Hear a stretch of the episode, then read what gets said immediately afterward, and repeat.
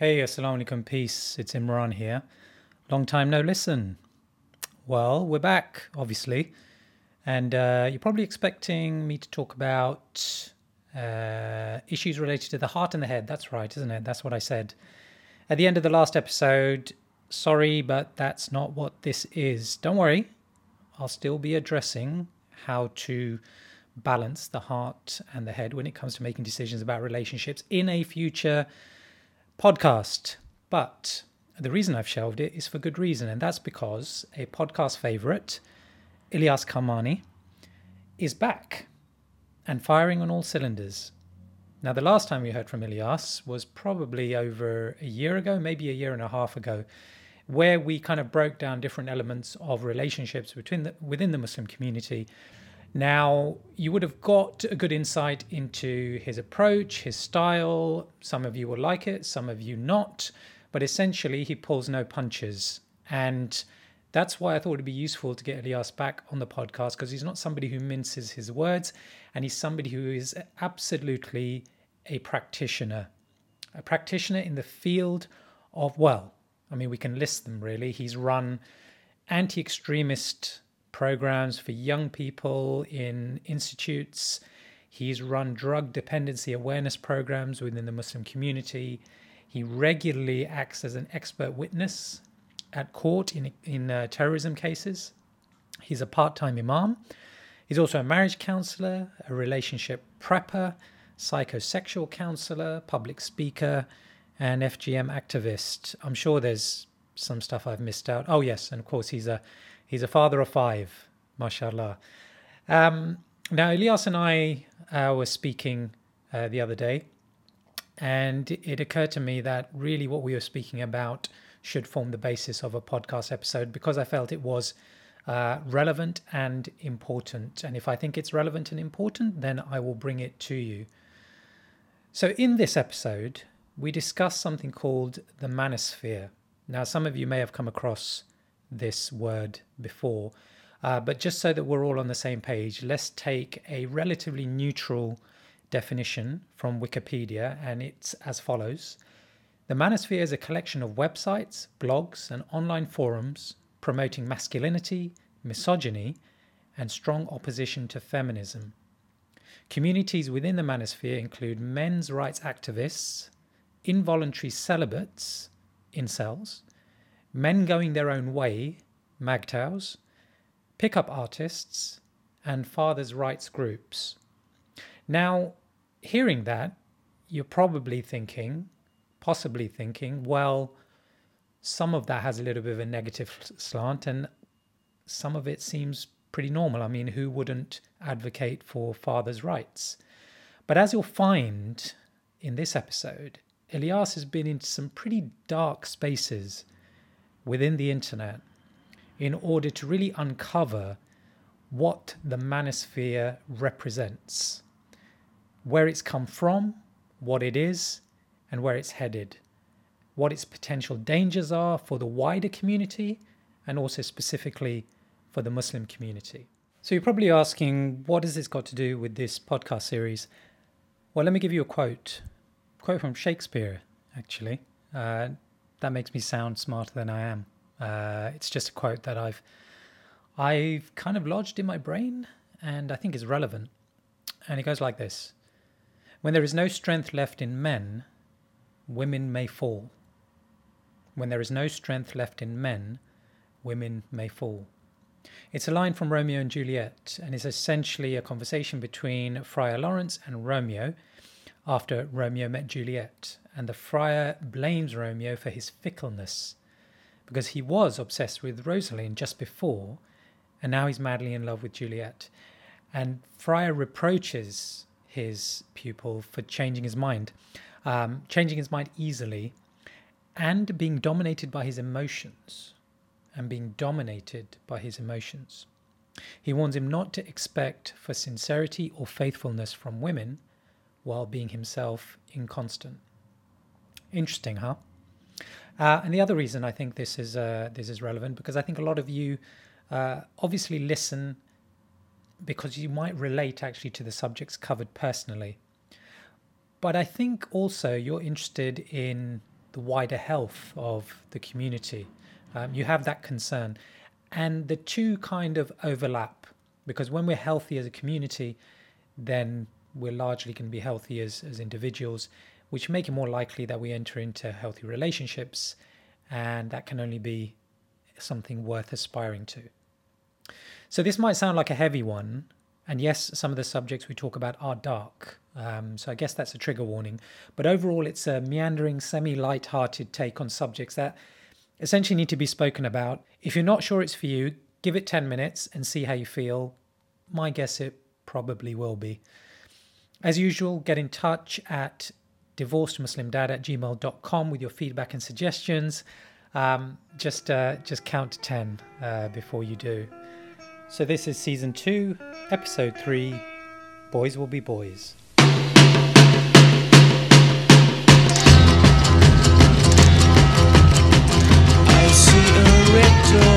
I want it painted black. Colors anymore, I want them to turn black. I see the girls go by dressed in their summer clothes. I have to turn my head until my darkness goes. I see a line of cars and they are painted black With flowers and my love both never to come back.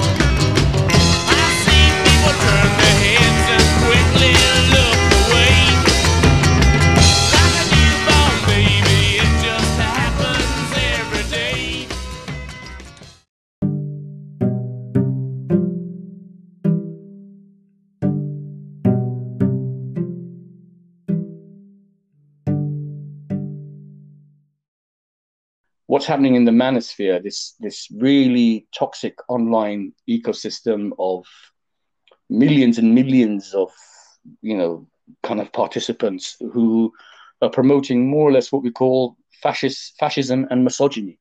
You know, and and it only came to the forefront with this whole idea of incel. You know, the Plymouth shooting last year, last August. Do you remember that? Yeah, you know what? You know when you were speaking there about uh, kind of the the dark side of the manosphere, that's the first Yeah. thing that came to mind. The the incel movement. Yeah, yeah. And obviously, there's been, I think, about 10 incidents of incel violence in the last couple of years, you know, where people who uh, have gone down that rabbit's hole. And they, they call it the black pill. We'll come on to that. You know, it ends up in what I call a very nihilistic space where basically, you know, they're saying either you go on a rampage, and we've seen that obviously in America, we've seen quite a number of these mass killings uh, in the name of incel.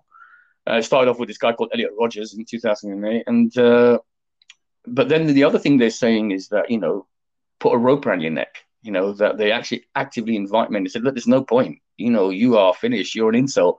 You have no hope of competing in what they call the sexual marketplace. Just finish it. And so, you know, when you talk about toxicity, I mean, you know, uh, Imran, I just want to say, you know, you know the work that I do. I work with trauma. I work around issues around terrorism. I work with issues around child sexual exploitation, trafficking.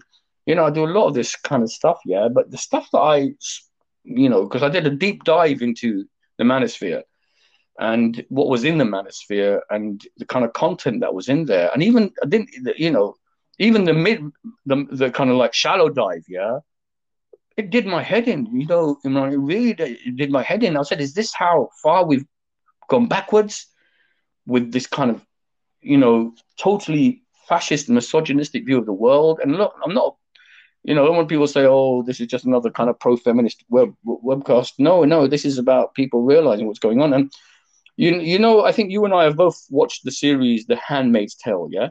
Yeah, of course. Yeah. What what, what did you make of Handmaid's Tale? Well, to be honest, it was a little bit close to home. I just, you know, uh, I kind of- mean, could you imagine a world like that?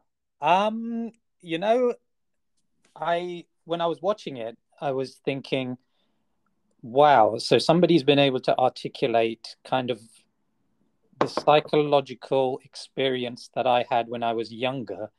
Okay. Um, you know, in terms of like viewing the world through this kind of quasi religious fascist kind of lens. And I was Mm. watching it and I was thinking, you know, even some of the greetings that they had between them, I thought, is this some kind of covert anti-Islamic type thing? Because I've I'd never read uh, Margaret Atwood's uh, Handmaid's Tale, right? Uh-huh. Um, but then, uh, you know, obviously, as as I watch it, it's actually it's, it's obviously not, not really anything to do with Islam. It's just to do with a, with a particular way of thinking, and um, yeah, and watching it, and I thought, gosh, you know, you can see how things can very easily deteriorate into a situation where that may actually be possible, and that was, and I Mm. watched it during the Trump era, Yeah. right, where I thought, okay, this is unless you're careful, you know, you, you always hear things like expressions like, you know, democracy is is very fragile and you need to Yeah. work for it, kind of thing, and you don't Uh-huh. really appreciate that until you get these kind of demagogues in place, Mhm. and then you realize, you know, like Johnson and Trump, and then you realize, oh, okay, that could happen. So yeah, I, I get where you're coming from. Uh, it did happen. That's the whole point, Imran. It Oh, did happen. It's called. It's called. It's called Nazi. It's called Nazi. The Nazi era. Okay? Yeah, sorry, I'm referring to like moving forwards, but yeah, of course it did happen. Yeah, yeah. It, it did happen, and it can happen, and people do want it to happen. And this whole Gilead, that, that Gilead kind of paradigm, is really at the heart of the manosphere. Is what essentially, and I'm talking about the more extreme elements, obviously, is uh, is really the world that people want, where women are obviously completely disempowered and uh, men have full entitlement. Okay, sexual enti- uh, entitlement and privilege and uh, and there is what we call compulsory sex. Yeah, that women have no option but to provide compulsory sex. And obviously in the Nazi era, and this is linked to eugenics as well. Yeah, that in the Nazi era, you know, you had the pairing of male and female uh, to to to basically breed the master race. Yeah, and that, that's the whole concept of you know blood. It's called blood um, and und Boden, blood and soil. Yeah, that you know the whole role is to procreate and create these robust, robust families for this vision of the, the Third Reich, the Third Holy Roman Empire, to taking over the world and things like this. Yeah, and you're right. There are kind of elements of that that world, that that kind of worldview that you're right. People subscribe to, and you know, let's be honest. What was ISIS except that perversion? You know, ISIS again just wanted to have this particular view of the world, and there are people who feel that this is the the, the view of the world that they want. And it's the fact that at the heart of what happens when a man becomes disempowered and emasculated and feels that they, that they they cannot have a place in the world that they have been told that they should have. Okay. It creates this aggrieved entitlement. And Michael Kimmel wrote about in his book, I don't know if you remember his book, yeah, Angry White Men. No, no, I haven't read that. Yeah, basically, he predicted the whole Trump thing. Did Michael Kimmel? Michael Kimmel is a professor of uh, gender studies, and he's written extensively on on this area. But you know, it's actually in his book Angry White Men. You know, uh, he's talking about you have a group of people who have aggrieved entitlement. You know, I think he says this is what he he says. You, you know, we have a group of people united by a central thing, aggrieved entitlement and anger that I, I used to have privilege. That's what he's saying. I used to have privilege. This was my birthright to be in the top of the food chain. And now American society has made me the same as black people, as women, as minority groups. And that, you know, so basically, you know, I want, I want to take it back. Mm. You know, that's the whole, what was basically, essentially, you're right. Uh, Handmaid's Tale, the backdrop is, you know, the Trump presidency and, and what the Trump presidency, presidency basically you know, kind of uh, uh, the Pandora's box it opened up in terms of, you know, really this underbelly of aggrieved uh, and loss of privilege. And, you know, and, and, and I want you to think about it in our community. You know, when you're grown up, you grow up, yeah, Mm. okay, and you're told all your life, you're top of the food chain, you're this, you will have whatever you want, you'll get the, the, the bride, you will, we'll get you the bride that you want, we'll get you this, we'll get you that you feel like you know what? I've been brought up to be Chaudhry Saab or whatever all my life to Mm. inherit you know this mantle. And then you know you come into the real world and you realize you know what? I didn't get my qualifications. I didn't get this. I didn't get that. I've been left behind you know socioeconomically. I've been left behind culturally. I've been left behind uh, you know intellectually. All of these things because these women are doing so well yeah? And look you know this uh, you know I'm here okay and she's got a master's degree and she's got this. I feel profoundly emasculated and she can, has twice my earning power. But i was told by my mother all my life yeah that i am the king of the castle. I am a male i'm privileged. What, what do you think it does to a, a mindset when you feel that's happening? And then then the girls start saying, you know what? Before it used to be these arranged marriages, yeah, and obviously there was an element of you could say family pressure. Let's be honest, and uh, you know now women are saying, you know what? Not interested, and there's therefore there's a lot of men who then get left behind, and they end up in a very toxic space.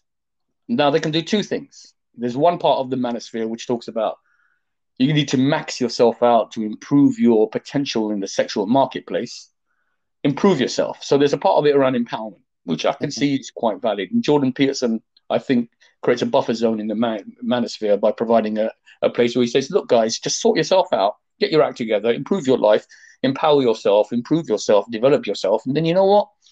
You're going to be better off on a, on a social level in terms of identifying and, and you know securing a, a, partner in your life. So okay, I can see that there's a the healthy part of it.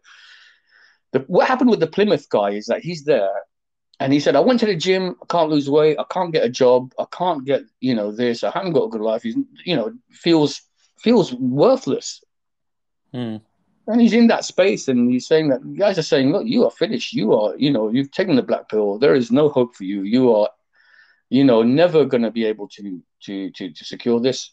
Gets... Sorry, is this is this black pill like a riff on the red pill blue pill thing? Yeah, yeah. So what it is is this. Yeah, the red pill blue pill obviously usurped from the uh, Matrix, Matrix yeah, and used by the alt right. Okay, and basically, you take the red pill, you're gonna go, you're gonna wake up to the fact that you know what society's lying to you. In the manosphere, the red pill is used as a concept to wake up that you know what everything was stacked against you. Western feminism has gone too far in the empowerment of women at the detriment of your entitlement and your privilege.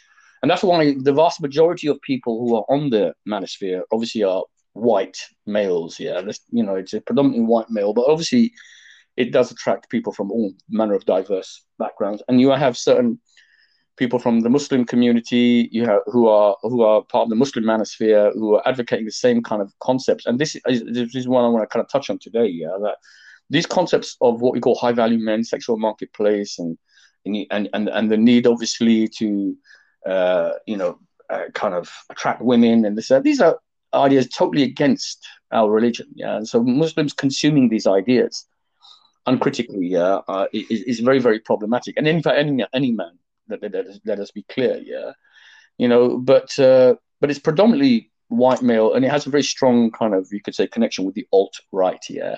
Uh, you know, when you looked at the Charlottesville, you know, Unite the Right uh, kind of uh, rally that took place where one person was killed, Deeyah Khan covered that in her documentary on on on white might and white supremacy supremacism yeah? You know those are the kind of elements of people who are then pulled into the into the manosphere as well.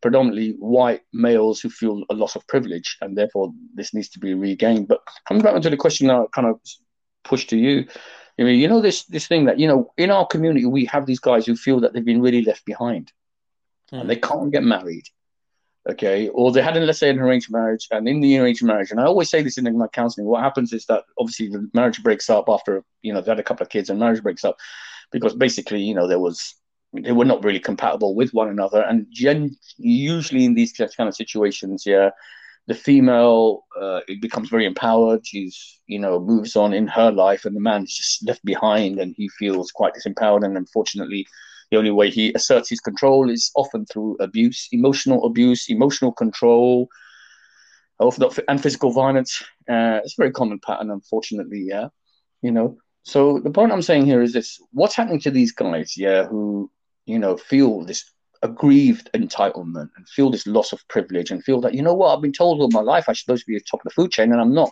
What happens to these guys in our community? Is this? Would you say this is an individual failing or a societal failing?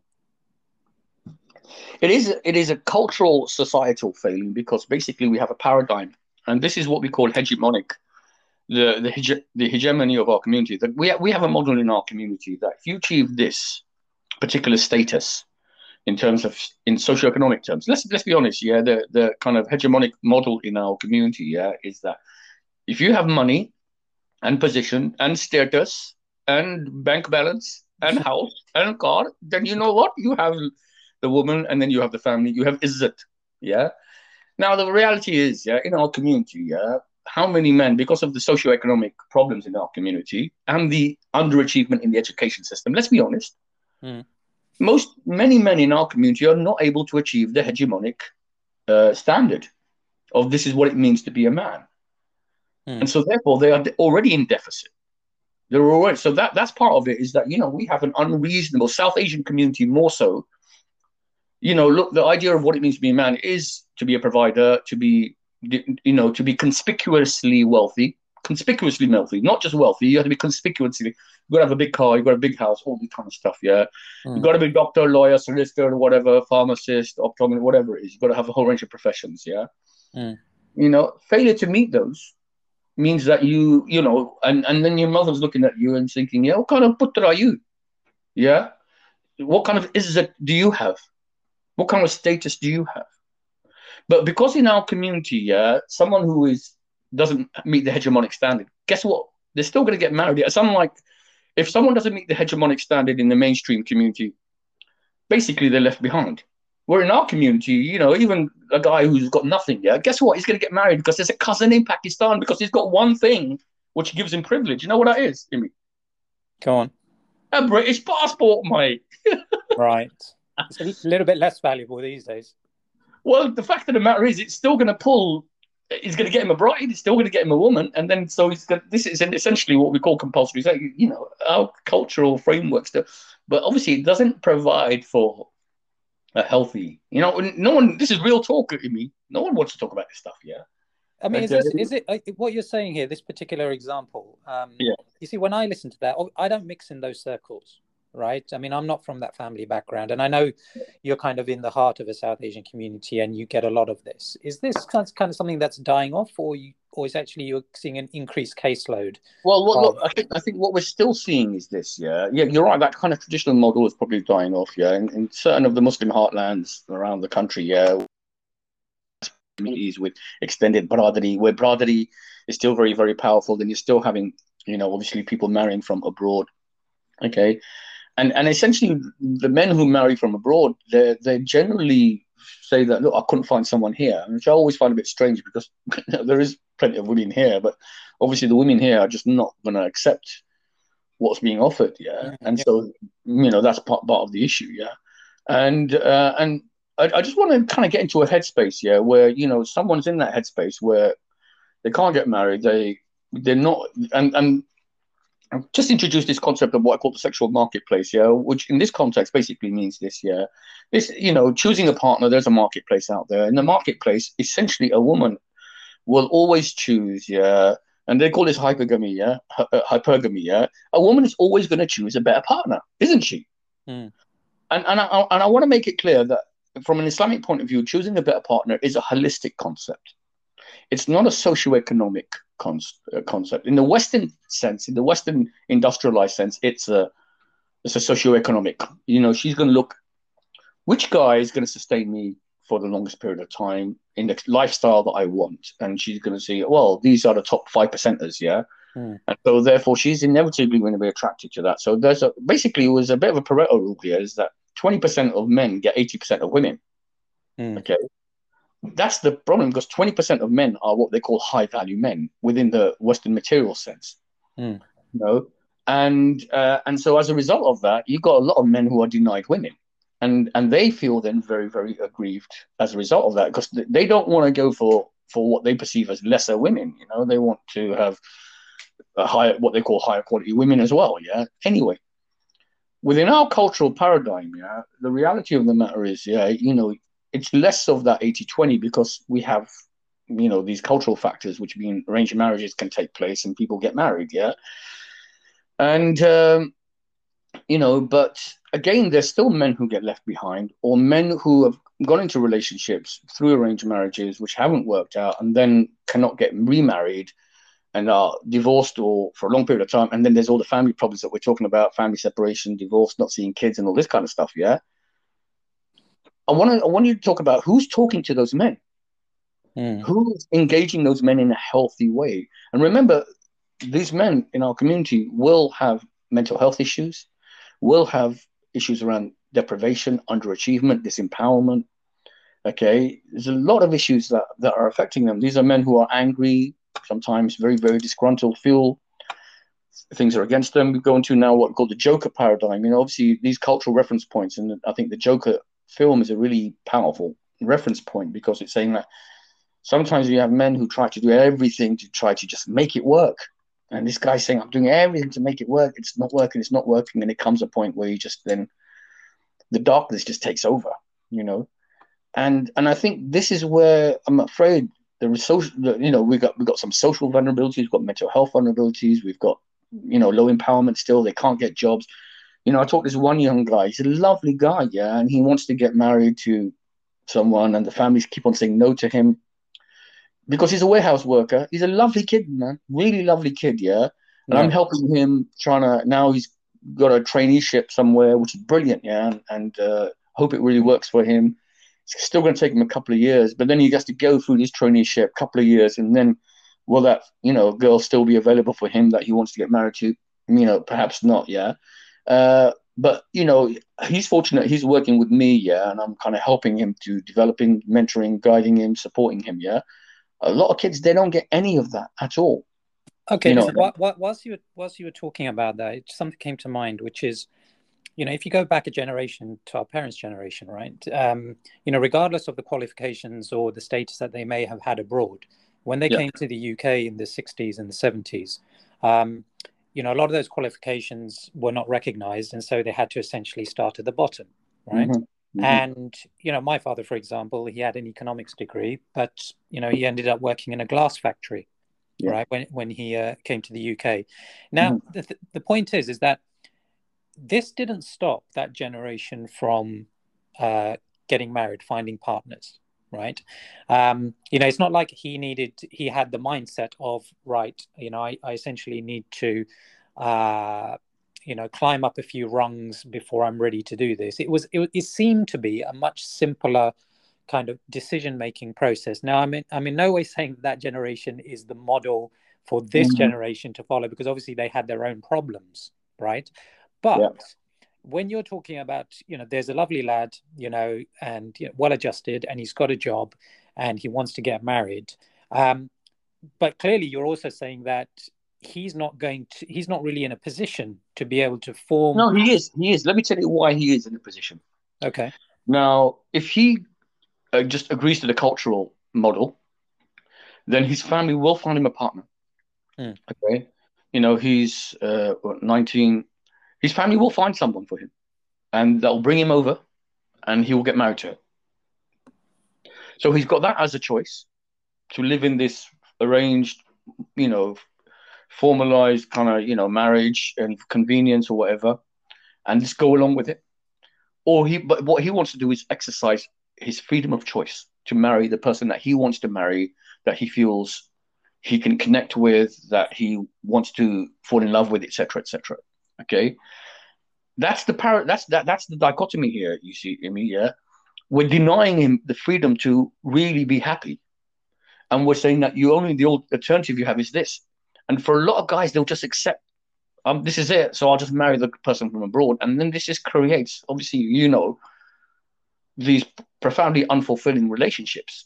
Sometimes it works. Mostly it doesn't doesn't work with, you know, our third and fourth generation of kids who want to express their own selves and have a right to absolutely have the freedom to express them, their own selves. And what you're describing with our elders' generation their paradigm was essentially a paradigm where you're right, irrespective of what they were doing here in the UK and what they were doing back at home when they came here, essentially, you're right, a partner was chosen for them. You know, they didn't ex- exercise, you say, full agency and freedom of choice. It was basically arranged marriages, uh, and they went along with it. Uh, obviously, I think it's slightly different in your case, but generally, the the, the situation was, the, the, you know, the marriage was arranged for them. Yeah, you know, how many of that generation chose their own partner. How many of them had love, ma- what they call love marriages? Yeah, the whole concept of the, this idea of love marriage and arranged marriage was exactly that uh, that that that that dichotomy. Yeah, so so that's uh, you know where where I think things are very different now. I, I, know I know that we're we're focused. I mean, we're focusing on this particular idea of you know maybe people are being pushed down a cultural uh, kind of di- you know cultural direction where in fact they've kind of been brought up in an environment which says you have uh, choice. Um, but essentially, that's this is not something that's just specific to uh, that particular type of person who grows up within a cultural context because you've got No, people you've got people who are you know working class middle class now um, who you know who've been brought up here or maybe they're the, the third generation you know Yeah. as, as well so Mhm. they have very little connection to their kind of their heritage if you like you know probably barely speak the language but there is still a feeling that men don't know how to be men, whatever that might mean. And this kind of ties in with the whole toxic masculinity thing. And so Yeah. you seem to have a lot of frustrated, frustrated men um, who do have a, a sense of entitlement for whatever reason, whether that's from family or society. And uh, it's not actually working that well because you do have an empowered um, uh, kind of uh, women. Uh, you have empowered women within the community who now understand and Mhm. don't feel the need to be able to settle. And I, I'm left with the impression that both sides don't really know what they want, right? Especially on the man side of things, in that yeah, they may they may think that you know what you know what they believe to be a healthy relationship um, is what's right, and then they get into it and they realize that they're not really that functional within it. And so you essentially have this confused cohort of people, regardless of socioeconomic background. And I- and and to bring it back to your research, am I right in saying is what you're saying is that unless there is a channel for men to be able to express how they're feeling, um, this then ends up not just in a toxic space, but in a very dangerous space. Yeah. If, if I describe what you've just said there, yeah, is that what our men are dealing with is three almost contradictory and conflicting elements. The first is, as you said, culture. And the first generation elder and predominant kind of cultural kind of expectations and family expectations within that, I suppose, as well. Then you've got what society is doing, what's going on in our mainstream of society. We look at it and we're thinking, oh, I wish that that's in conflict with this the cultural paradigms, i.e., I just want to choose my own partner. I want to have a relationship. I want to get to know someone, you know, all that. I want to date someone whatever it is. Yeah. The whole range of societal expectations.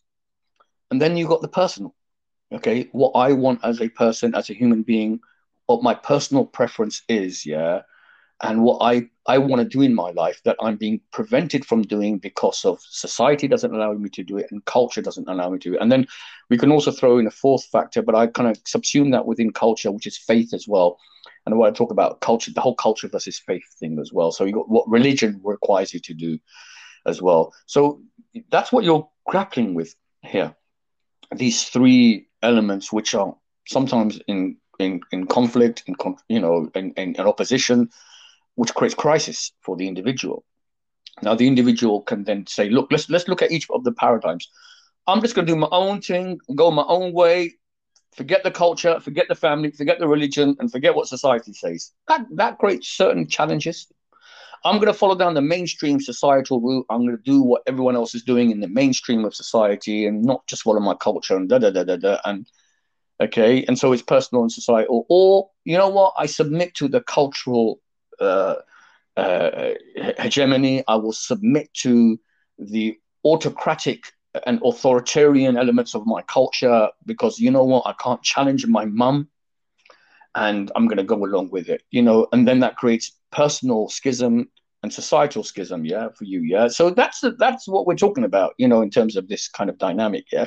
But let me kind of sum it up for you in a really interesting, and I know people are going to get kind of somewhat taken aback, but I'm gonna. This is a real talk, you know. I, I was at my daughter's graduation from uh, uh, in in in the summer, and she graduated from St Bart's, you know, the, the medical school, yeah, and it was the dentistry class, and I was very impressed when I was there. The optics of it were very impressive.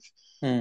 Over the majority of the class were female, it was, which is you know, really impressive. And the majority of those females were Muslim females. You know, mashallah, it was very impressive to see this. I was really kind of like taken aback. Wow! I said, look, this is one of the top medical schools in the whole of the country. This is in St Paul's Cathedral. And it's impressive. Yeah, our daughters look how well they've done. Yeah, Mm. and and a lot of the sisters in hijab and things like this. Yeah, and I, it- it's really great to see that. Okay, of the of the overall class, obviously, I think there were only I think maybe about five white people. Okay, in that class, and I think a number of them were foreign students. So I don't know. The vast majority were people from minority backgrounds, which again is really impressive. You know, but then I was looking at the guys, the brown guys. You know, these guys, yeah, I feel for these guys, you know. Let me tell you why. Because you're right, your mum groomed you from a young age. My daughter is gonna be a dentist, and now you're a dentist. You're not, you've lost your freedom. You haven't got any freedom. Of course, some of the guys will, like I said, just have the freedom to do what they're gonna do and and they're not going to fall into that. But there is, I've got to say, uh, let's be honest, a certain proportion of these guys out there who are just totally objectified and their parents vicariously live through them and they are just there to fulfill the expectations dreams and aspirations of their of their mother more, more so than dad. And uh, now that they've achieved this this is their crowning glory. There she's there. It- what what mum's doing is not thinking oh my daughter's a doctor ka-ching ka-ching or whatever. Yeah she's thinking okay now we're finally going to start to go into the 1% in our community of chaudhries yeah? We're now entering into the chaudhry realm yeah? Because this our son will be the gateway for for this year and you know she's thinking who is she going to marry? And they've got to marry and, and guess what? They say oh got to marry another dentist. Of course yeah. Well, well, listen, listen. So, so, look, we've we've both got daughters at at university, right? Uh-huh. Um, it's kind of the case that there seems to be this conversation or this attitude amongst um Muslim women, which is they might not be that interested in getting married, right? Which is which is very different from obviously the time when we were younger, right? Mm. It just kind of it was an expectation. So it seems to be that women are deciding that not only do they have their not only not only do they have a particular set of expectations they don't actually feel that those expectations are going to be met and hence they're kind of just parking it and saying look not interested in Do you know relationship. Uh, let me let me tell you the conversations I have with my nieces and and obviously you know through my work casework as well women you know obviously in particular women who are called you know educated empowered you know vocationally socially culturally they absolutely do not want to get married. They have such a negative view because as i said we're looking at this group of men out there. And i i'm looking at it, i said this is it. This is what we're offering yeah? And uh, the offering isn't great. And women are leaving it later and later and later. And this is also creating kind of real cultural issues as well social issues for women and mental health issues for women as well. And one of the interesting things that i've done yeah is that i i drafted a marriage contract. It has within it 20 conditions and these conditions are all around you know roles responsibilities rights uh, and uh, you know they're all around you know how both parties actually have their respective needs met. And in which case you know what happens therefore is that there isn't this kind of gray area and this ambiguity. And and, and, I, and I send it to you know people and say look you know in, in in a muslim marriage you know look these 20 conditions will help you manage the relationship better. And then it kind of gives them a bit more of a kind of positive view of it because then they realize you know what i'm having you know a, a mature approach and I'm, this is going to be governed. Now the reality again here imran is that you know when i do the when i do nikahs and things like this the vast majority of people they're not even interested in in looking at the contract and the social contract and the uh, rights responsibilities and formalizing it. You know, they're just kind of skimming over and then they're just going into a relationship with you know just with you know with just kind of this blind idealism or this just complete neglect and no due diligence at all. And uh, i remember even one case where i sent the contract to the, a guy. He took one look at it. He denied he ever got it. He denied i even sent it to him. Oh wow you know why because you realize, no i can't i'm not going to agree to this stuff i'm not going to agree to you know formally uh, give a part of my salary uh, towards the upkeep of the home. I'm not going to formally agree to uh, what is it? Uh, you know, asset distribution post marriage. I'm not going to formally agree to a compensation clause. No way. He denied he even got it from me. Mm. You know, and he, and I got email, but he denied that. Oh, he said the person never contacted me. You know, uh, and I thought that's uh, now come on. She they got married. She's gone into that marriage with a man who just did not want to have a contract. We, we, we call it, you know, it's obviously in the mainstream, it's called a prenuptial agreement. Yeah. Mm, yeah. But this was an Islamic contract. We've discussed this in, in, in previous uh, sessions. Yeah. That no, Islam has the, the nikah is an akad. It is a contract between two parties, the male and the female, and there are shurut al akad. There are conditions that can be stipulated in the contract in order, you know, and if those conditions are met, then either party has a right to exit the situation based on the failure to meet the conditions of the contract. That's it in Islam. Totally pragmatic, totally pragmatic, clear identification of roles and responsibilities, and and and and, and you have this objective criterion. People just don't do it at, at the moment, and I think the reason that that male in particular did not want to do it is because it, he felt it disempowered him and it empowered her. It doesn't. Both the contract is there to protect both parties.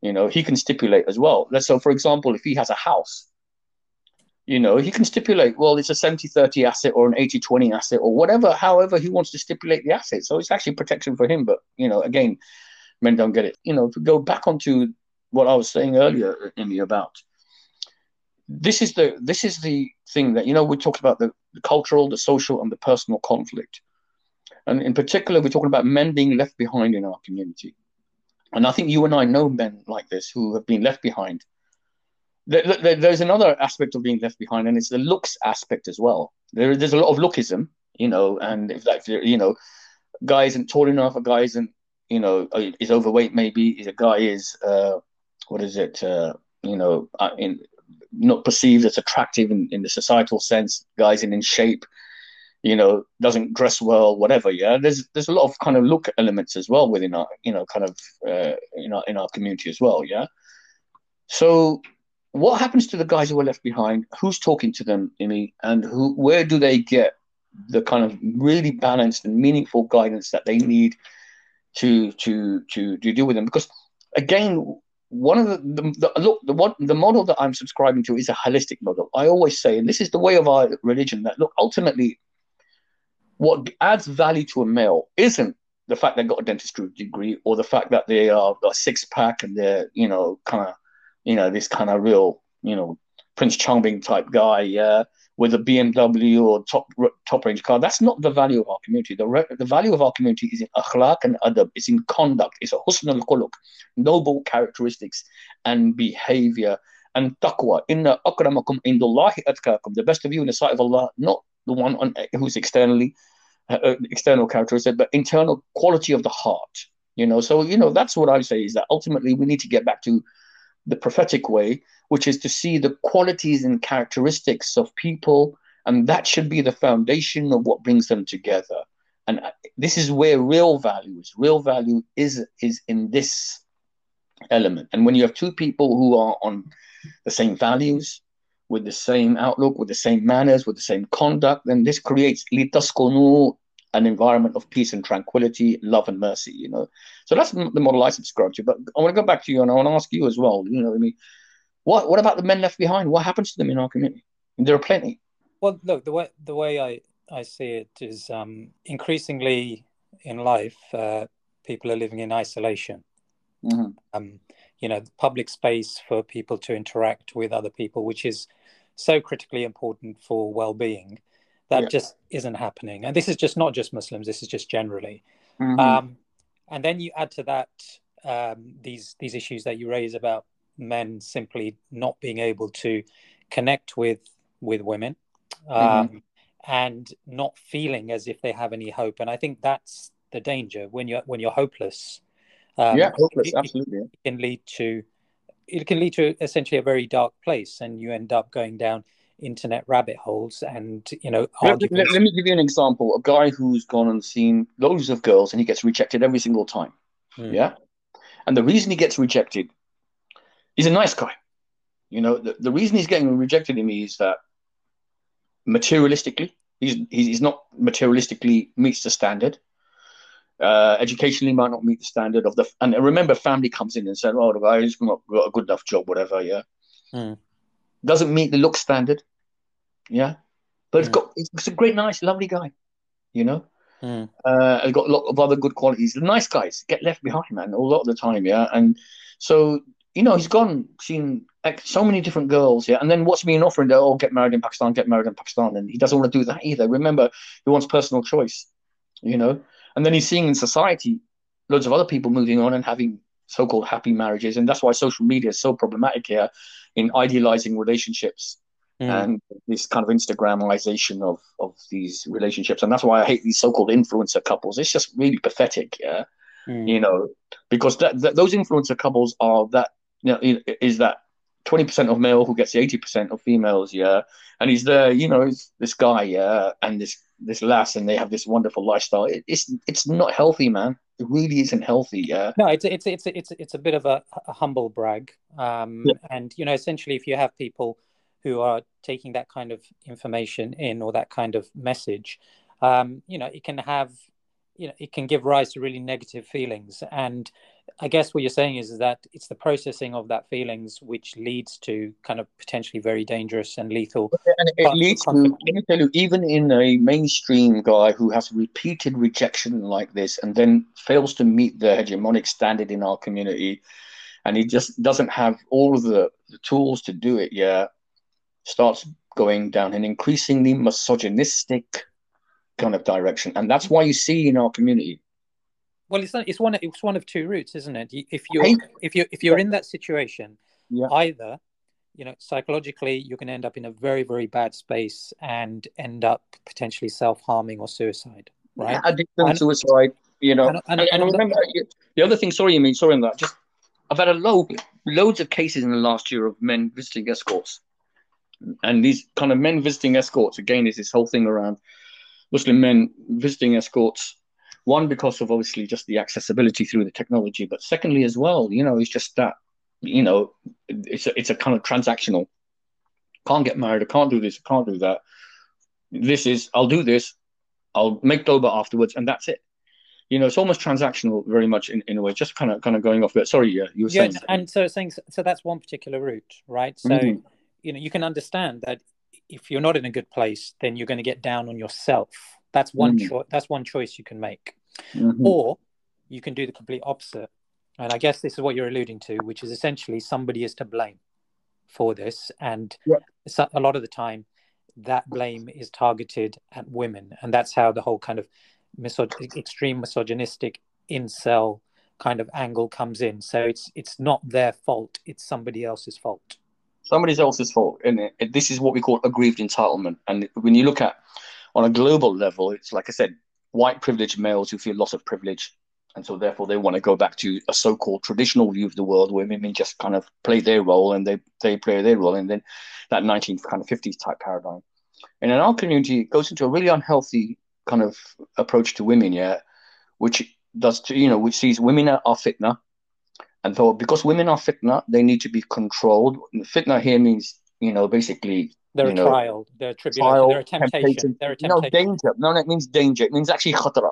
They see it more in terms of khatra. They, the term fitna is from the word fatan, which obviously means it's a yes, it is a trial, but it's not the only trial. Many things are Allah Ta'ala mentions in the Quran is a you know fitna, yeah.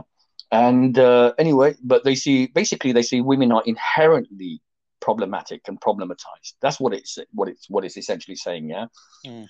And uh, unless you have this kind of totally idealized view view of women, as as as is said, yeah, and so it pushes them down a role that is women's fault, increasing misogyny, and therefore the solution is to therefore disempower and control women even more. And so we find in the mindset of these guys, Imran, that they are essentially then go down the route of wanting to control and restrict even more. And then even when if they do get married, you'll see. I had one case this year which was really reflective of this. A guy who got married had a lot of insecurities getting married, yeah. And actually, you know, this is not breaching any kind of confidentiality. The guys, are, like I said, if it wasn't for the fact that they were a doctor, would probably have not got married. I'm just going to be saying, it's just going to put it out there. If there wasn't the fact that they were, like I said, a highly paid professional, then they would not have got married. Once in the marriage, the person's really insecure because they realize that I'm only in, she only married me because of the socioeconomic status that I have. and I haven't got other qualities to maintain it. And he didn't, essentially. So therefore, what did he use? He used emotional abuse, putting her down, putting her down, putting her down to accentuate his power, control. He wouldn't let her go X, Y, and Z. Don't go here, don't go there. Totally controlling, manipulating her life. And then it came, uh, in you know, inevitably, she's gonna stick two fingers at me and say, you know what, I ain't taking this more. She walked out and. Uh, you know, did some sessions with the guy just around him dealing with his own personal anxieties, his insecurities, and the, the insecurities he essentially had was, you're right, he felt profoundly insecure because he felt, you know, that she didn't really want him for what he was, yeah, and you know, it, uh, you know, and and you know, I told him, look, no, this is the way that you build meaningful connection and, and you get away from it, and you know, I think they're kind of working at issues at the moment, and that's where you you go down that really toxic direction, and now, in the past, you didn't have enablers as much as prevalent, you know, but with the manosphere, we have a massive online ecosystem producing daily content, which is viewed by tens of millions of people all over the world. And this content is basically then telling, reinforcing your view of the world that, you know what, it's not your fault, it's everyone else's fault and it's women's fault in particular, and and also on these platforms, just the amount of you know total objectification and the put down culture around women. Yeah. Now, I think in, in, in, when we do some more sessions like this, and we can perhaps talk about the different elements. So obviously, we've got the men's rights movement, we've got PUA, pickup artists, which are part of the manosphere, mm. which just say, okay, look, let me just we'll just train men, yeah, to pick up women, but they use a whole range of techniques which are very, very again, you know, abusive and oppressive techniques, which basically look at women, totally objectify women again, and it's all about putting women down in order to make them feel okay, you know, you have greater value. Yeah, very psychological and manipulation and exploitative and grooming techniques as well. Yeah, and a lot of the guys in the pickup artist space themselves are very hideous individuals you know, there are also individuals who are saying, look, you know, Western industrial, Western societies, women, and obviously feminism has gone too far. So they, you know, talk about, you know, other societies, you know, Russia, Eastern European societies, Far East, and all that. They kind of like, like, you know, uh, hold that up as how women should be, yeah. And uh, so we've got to pick up artists. Then we've got MGTOW, which is men going their own way. Basically, men saying, you know what, there's nothing in it for us to to bring up families. There's nothing in it, and it's happening more in the kind of you could say MGTOW is very much elements of MGTOW out there in the mainstream where men are basically saying, uh, "Why should I get married? Why should I have children? Why should I give my income up? Why should I do all of this? Because hmm. what's inevitably going to happen in 20 years' time or 10, 15 years' time, we're going to be divorced. She's going to have all the kids. She's going to have the house. What's the point? So men going their own way is then this is where it's going from men's rights, pickup artists, to MGTOW, it's increasingly misogynistic, rejectionist, isolationist, and uh, you know, going down kind of further down the rabbit's hole of increased violence, leg- legitimacy of violence and abuse and control of women into the Gilead kind of space, yeah, into the uh, Handmaid's Tale space, and then it goes into the incel space where you have people who say that look, involuntary celibates, and not we're not talking about celibacy here as people who choose to be celibate as a lifestyle or who are asexual and don't have sexual feelings. You know, we're talking about people saying, look, I want to be out there. I want to, uh, you know, be in a relationship. I want to have, be sexually active with, you know, a female, but I'm being denied this by all these societal elements. And in particular, the most, you know, significant of those elements is feminism and women themselves. okay. Mm. Not everything else, not the fact that they look at themselves and they say, you know what, uh, it's actually yeah, I just need to improve myself a bit. But that's why there's another place, place which is kind of further up the continuum, and you have lots of individuals out there who are producing lots of daily comment content, and and really, you the content is, uh, and obviously depending on whether it's mainstream platforms, if it's YouTube, then and Instagram and, and Facebook, you know, they stay very much within the upper part of the continuum, which is basically you know, men need to wake up and men need to improve themselves and men need to women also need to kind of like realize that you know if you want to get a fight top top you know high value man that you've got to get your ideas up as well. So you know it's in that space. Again you certain people i don't want to name names because i don't want to kind of like channel anyone towards these yeah? You know, we've got people who produce daily content that get millions and millions of views, which basically advocate this. And I also found a really interesting thing as well, you know, Imi, with this as well, was that, you know, this these are a group of people, group of men in this space who uh, are trying to do this kind of self improvement, and and obviously a lot of them lack kind of you could say the qualifications and the economic means to do so, and so this is where it also latches onto other things that that are problematic.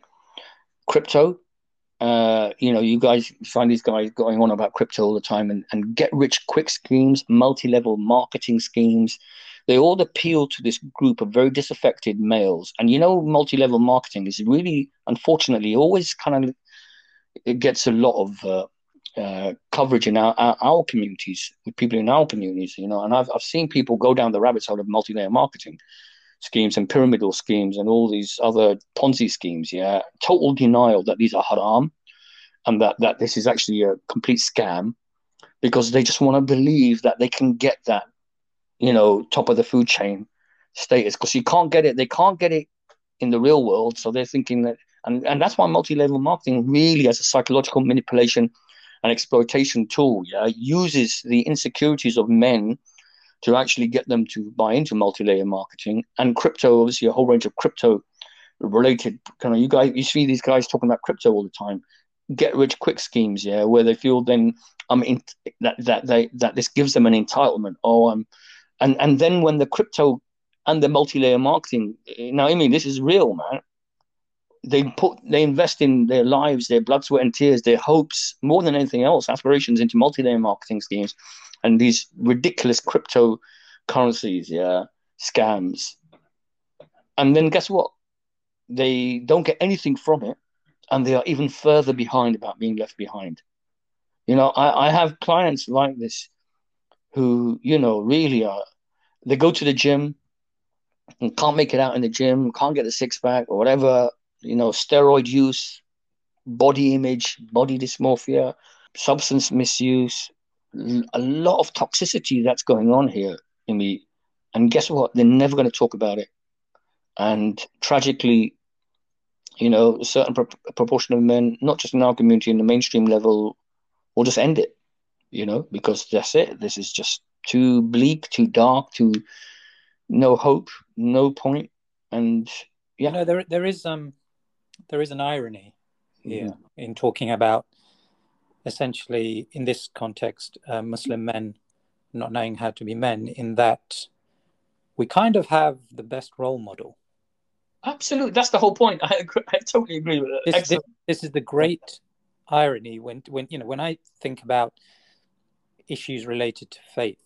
You know yeah. that, that word's very easy to trip off the tongue, faith, right? Mm. But ultimately, it means your effective relationship with Allah and our relationship with Allah is, uh, you know, determined um, or is expressed through the personhood of the Prophet sallallahu right? right? And why do you think there is such a huge disconnect between people who are, you know, act, actively profess the faith? It's not like it's just a cultural yeah, yeah, faith. Yeah. They are actively consider themselves to be quote unquote practicing Muslim men right? Why is there such a disconnect here? You see, I mean, you're right, and, and that, that's how I finish this whole discussion when I talk to males who are affected by this space. I say, who is the ultimate man who walked on the face of this earth? And then they scratch their heads and they say, oh, yeah, it's the Prophet. ﷺ. He's uswatun hasana for us. He's the best example that we have to emulate and, and really aspire towards. Yeah. And he embodies everything, every quality holistically that we need whether it's to be a family man, a husband, a leader, a warrior, a businessman, a teacher, a guardian, benefactor, whatever it is, every as facet of our masculine behavior can be modeled. So if your father was never a good enough model, you don't need your father as a role model. Ultimately, you have the prophetic model, alhamdulillah. And then not only that, you have all the other Anbiya and who also exemplify these these these uh, exemplary qualities. Yeah. Uh, the point of the matter is this, yeah, obviously from a kind of theological level, we don't make it real.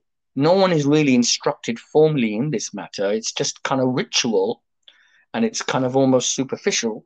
And it's, you're right, people don't go into one depth, the real depth of it because there are, you know, um, the, the reality is no one, not many people are instructed in how this is about character and, and development. Next is that the role models we have are just not good enough. Okay, and the third thing is the perversion and distortion of theology from a male centric lens by scholarship, who then use this not as a methodology for improvement and self development, but for a methodology of control and manipulation. And, and that's, so that's part of the problem. You know, you go to a, a scholar and the scholar will just give their narrative and you won't challenge that and that's it. And if they are themselves from a particular cultural paradigm then you know you're going to get their cultural paradigm. You're not going to get what we call real instruction. So yeah let's let's absolutely face it that you know we have you know elements within our community who reinforce very very negative you know cultural personal social kind of uh, paradigms which again have ne- negative views around towards women yeah uh, and so, yeah, that's that's why, unfortunately, it's a bit of a mess here when it comes to it, and we don't have a real talk and, and real mentoring and guidance based on prophetic masculinity. You know what it means to be rijal, a real man in Islam. You know, I've got a program that I'm being going to be delivering this year at Feltham Young Offenders Institute, which is called the Real Man Program, being a real man program, and it's exactly that. It's uh, obviously it's you know there are a lot of Muslim kids, unfortunately, in Feltham so for those kids, you know, you kind of give it a bit more of a culturally competent perspective, yeah. But the point of the matter is, it's just helping these kids to deal with these elements. One, deal with their mental health issues, deal with what it really means to be masculine, not the, the, the kind of construct that they've had. And then obviously to understand how to build meaningful relationships, you know, really meaningful, healthy, caring, supporting, empathetic, compassionate relationships, as the Prophet ﷺ did on a societal level, you know. And for most of these guys, you know, I did a session yesterday, Imran, yeah, it's not rocket science. They've because what it is is that Imi, they've never ever had a, a positive male role model in their life, mm. and they've never had a real talk with a guy around these issues. It's all bravado. It's all acting up. It's all, you know, uh, you know, people thinking they're alpha. And this whole notion of what it means to be alpha in our community is ridiculous anyway, as well. Because yeah. the ultimate, we don't, I don't even like using the term alpha. It's a kind of, you know, social, you know, uh, you know, Darwinistic evolutionary kind of concept. Yeah. Mm. You know, we have, we don't use the term alpha. We use the term prophetic mas- masculinity. We use the term of that, you know, that the Prophet ﷺ is the ultimate, you know and compare yourself to him and what the, the, the quality that Allah uses to define the Prophet He came as a mercy to all the worlds. And he was selfless, والسلام. He gave more than he ever received. And he served his family and humanity more than anything else. Yeah, that's masculinity, man. There you go, three attributes of it. And he was a person of ultimate justice, never being oppressive towards anyone. Al-adl, and uh, and softness. Awahun Halim, as Allah describes Ibrahim alayhi salam as well. Softness, forbearance, forgiveness, empathy, compassion. You know, where do we see these as the descriptors of? If you use these as descriptors of masculinity within our community, it's seen as profoundly weak. You know, and uh, oh, you can't get. You know, you, you're never going to get anywhere if you have those qualities. Yeah. You know, instead, what we have on the cultural level is like I said, this idea of status, position, conspicuous wealth, you know, profession, money. Yeah, these these are the things, you know. So you know, it's easy to get um, uh, to feel hopeless as a community when you hear about all of the problems, right? And just generally in society, there's a whole ton of problems. Uh, but I guess the reality with this is that it's almost like it's, it, it is a ticking time bomb. I mean, it's kind of exploding anyway, but as time goes by, this isn't getting any better. And mm. I've always said this to you, which is, you know, mashallah, the work that you do is incredible, right? Mm. In, in so many different spaces, but you're a bottleneck. Mm. You know, there is, I don't know, I know, I'm sure there are others, right? But I don't know anybody who's working in this capacity. And now that's not me just kind of bigging you up or anything. That's me asking you, like, clearly this is this is bigger than you. You're not going to be able to to deal with this issue across, you know, the community. you know, even in this country, probably even in a city, right? So, how can we transition to a point whereby Yeah. you know, these types of courses are established, they're well funded, they're well marketed, right? And they are hitting people at the right points in their lives in order to affect long term change. Yeah. You see, Imran, you know what it is? Is this year that uh, I've been I've been dealing with the issue around substance misuse and drugs in our community. I'm doing tomorrow's khutbah is actually on drugs again because of an, a particular incident that happened in Bradford. Yeah, I did research uh, with Lord Kamlesh Patel in 2000 around substance misuse in our community. It was part of a national NHS program, and we identified very endemic levels of substance misuse and drug supply in our community, up and down from Blackburn all the way to Southampton, all over the country where where there are Muslim communities and diverse, you know, people from BAME backgrounds as well. That's 20 years ago, 22 years ago that research came out. We haven't acted on that. Then, as you know, I've been a very strong advocate of mental health for 30 years. And even today, although the mental health message is getting out there, it's still maybe just to about 20% of our community that we're building an awareness around mental health. And, you know, I think, and I'm out there this weekend, for example, I'm in London, I'm delivering this seminar actually at a mosque in, in West London on, on Sunday. So there are pockets where people are receptive. Uh, but overwhelmingly, Imran, and I'm talking about 90% of the Muslim space, is just not receptive to this at all. And I think it comes down to the fact that you have to have celebrity status, maybe, or you have to, you know, that you just have to be very populist in our community. You don't talk about problems. You only have to be talking about how we are wonderful, amazing, exemplary, and you know, you don't talk about problems at all. Yeah, and uh, and people are massively in denial these things are happening because if you face the reality, you've got to do something about it, and you've got to put resources, uh, you know, to ad- address the issue. What? Let's just minimize these issues. And by minimizing them, what we do is that, you know, we just kind of like keep on brushing on the carpet, not there. And I'm working at Feltham Young Offenders. Majority of kids in Feltham Young Offenders are are from a Muslim background. Over 50% of them are Muslim kids in Over, Feltham. over 50%. Over 50%. I've got the facts, the figures, it's there. 30%, 30% of the kids are Somali. It's crazy, you know? And you know what? All I hear is, oh, because the criminal justice system is, is institutionally racist. Yes, okay, I agree. The criminal justice system, I know it is. But then what are we doing to still stop our youngsters ending up in that space? You know, this also, the in rise in the criminal culture is linked to all of these issues around failure. You know, what we got, eh, when I talk to these kids, they say, well, look, you know, I haven't got any qualification. I haven't got this. I haven't got that. I haven't got a job. I haven't got, I mean, I was, I can't work a minimum wage. I want a lifestyle. The only way I'm going to do it is through this. It's literally the only way that they feel that they can gain some form of material uh, value in society, which then equals sexual value. You know, that's it. That's the only thing. That the only way they they're doing it. And and I said it before, and people didn't like it. I said people joining ISIS again tend to be there are a category of people who are not ideologically driven. They're not doing it. They're doing it because they have basically no stake in society, and then they're offered a massive stake elsewhere. And numerous cases of these guys going around who now take on a particular persona, and then it accentuates their value.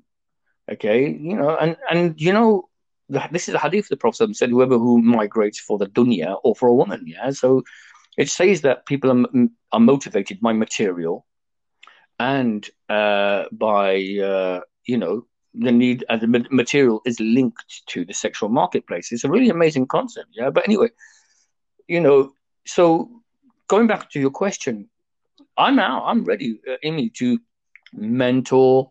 To try, you know, I'm not here to just sit on this issue. Like I said, I've done a massive amount of research on the manosphere. I've put together a, big educational program around it.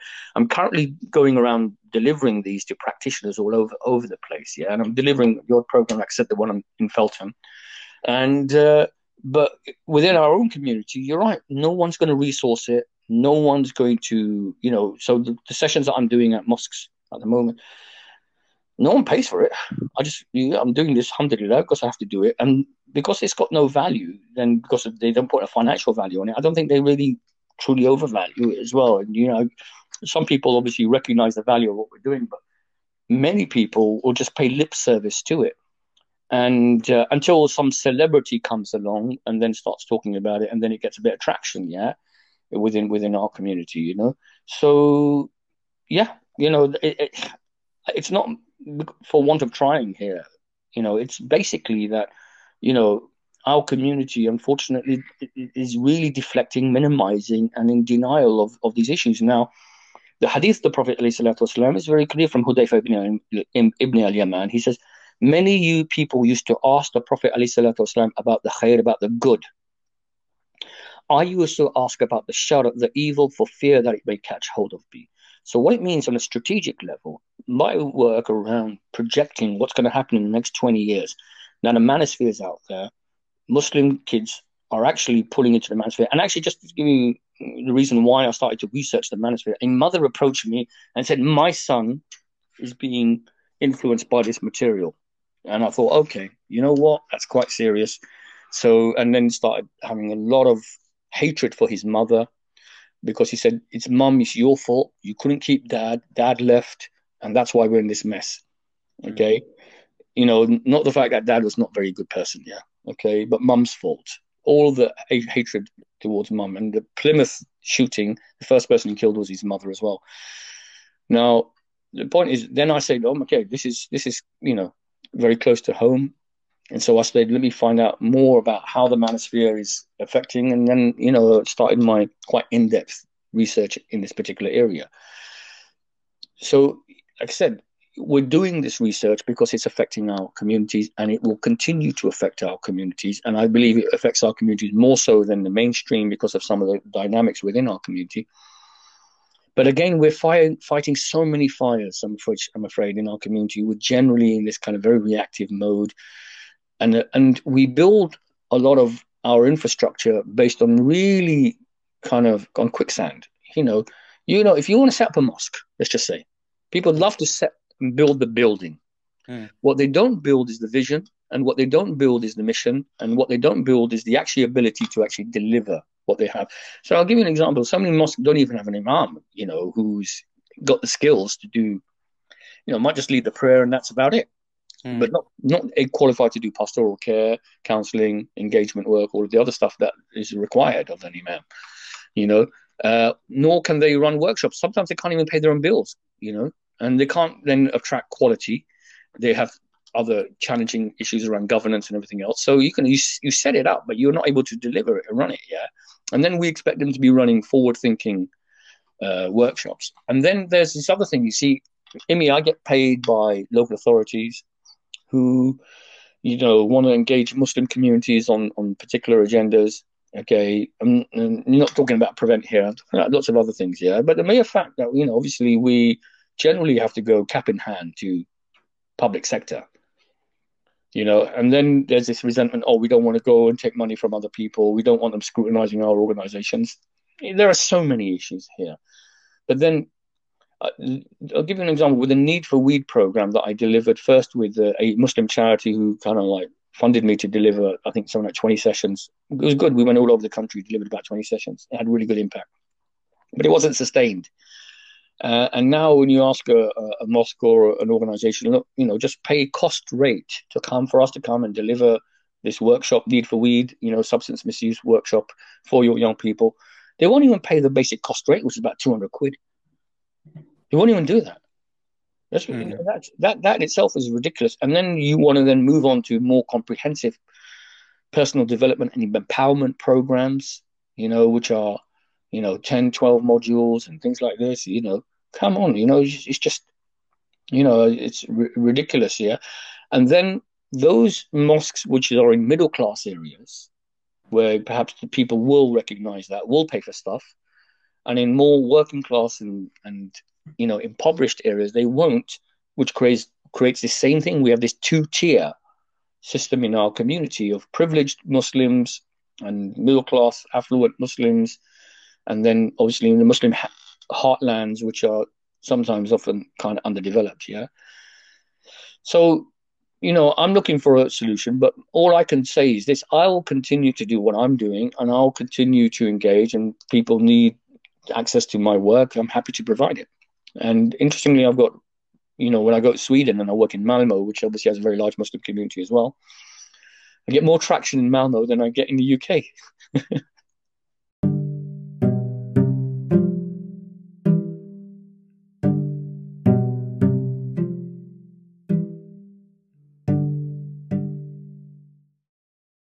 Well, you got what you paid for. I did say it was going to be a meandering conversation. I think we got there in the end, went around the houses a little bit, but uh, I tried to include it as pretty much it was recorded, cut out a couple of bits, which kind of the beginning and the end, where we kind of preamble, postamble, but you've got you've got the essence of, of our discussion. And the idea now is maybe to record further episodes which are more kind of specific relating to this particular area of the manosphere but I'm not going to make any promises, which I, I know it's unlike me. Normally, I say what's going to come next. I'm going to resist that. Um, I just need to make sure that my diary and Alyas's diary match up. As always, if you have any comments, suggestions, or if you simply like to take part, you just need to get in touch. Divorced Muslim Dad at gmail.com. You can find me on Instagram or Twitter at M O I A Z A M. And just to give you an idea, you may have picked up there are essentially two kinds of people that I have on this podcast. Number one is a subject matter expert, for example, Alyas. And the second are people with personal stories. And they are equally important because we have to tell those personal stories. We relate to those personal stories. So if that's you and you're happy with your story being in the public domain, in such a way that is going to potentially help people because they're able to connect with your story and uh, and learn from it, then please do get in touch. Just a couple of quick things before you go. Number one, if you're enjoying this, then why not share it with somebody you think might benefit? Just think of one person and share it with them.